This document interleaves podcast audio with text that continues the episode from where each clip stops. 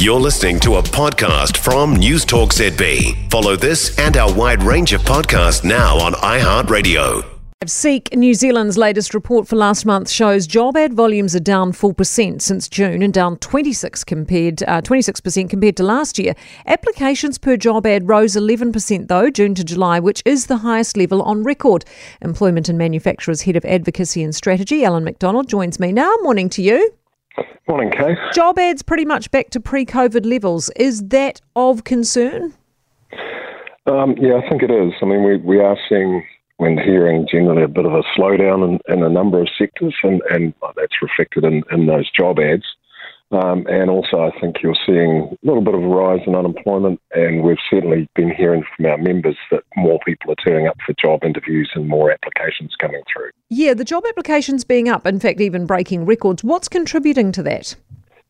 Uh, well, I think there's a couple of things. Um, there are more people in the system, uh, and I think also that we are getting a lot of inquiries around restructuring and um, redundancies, and so there will be people out there that um, just looking for jobs that may may have lost theirs, or just still there's still quite a people a lot of people looking around as well, and I think they're just looking for a bit of security in some cases, and in some industries with forward orders in particular in manufacturing, you know that's that pipeline of what's coming.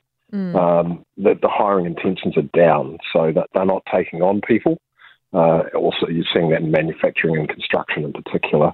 Why are they down so much? They just can't afford pet employees at the moment, or business in general, theirs down? Just demand tailing off. So, um, you know, forward orders in manufacturing in particular, I think, have dropped month on month for the last four months. And that, that's actually overtaken the availability, availability of people and skills as the biggest concern in that sector. Right. Do you think we'll see higher levels of unemployment in the coming months? Uh, unfortunately, yes, I think we will, uh, particularly given that sort of forward pipeline, if you like, of, of people looking at um, redundancies and restructures as, as businesses slow down a bit and, and the economy in general is contracting. Right. Yeah, I know. Depressing times. Uh, Alan, thank you very much for being with us. Alan McDonald, EMA's Head of Advocacy and uh, Strategy. For more from News Talk ZB, listen live, on air, or online, and keep our shows with you wherever you go with our podcasts on iHeartRadio.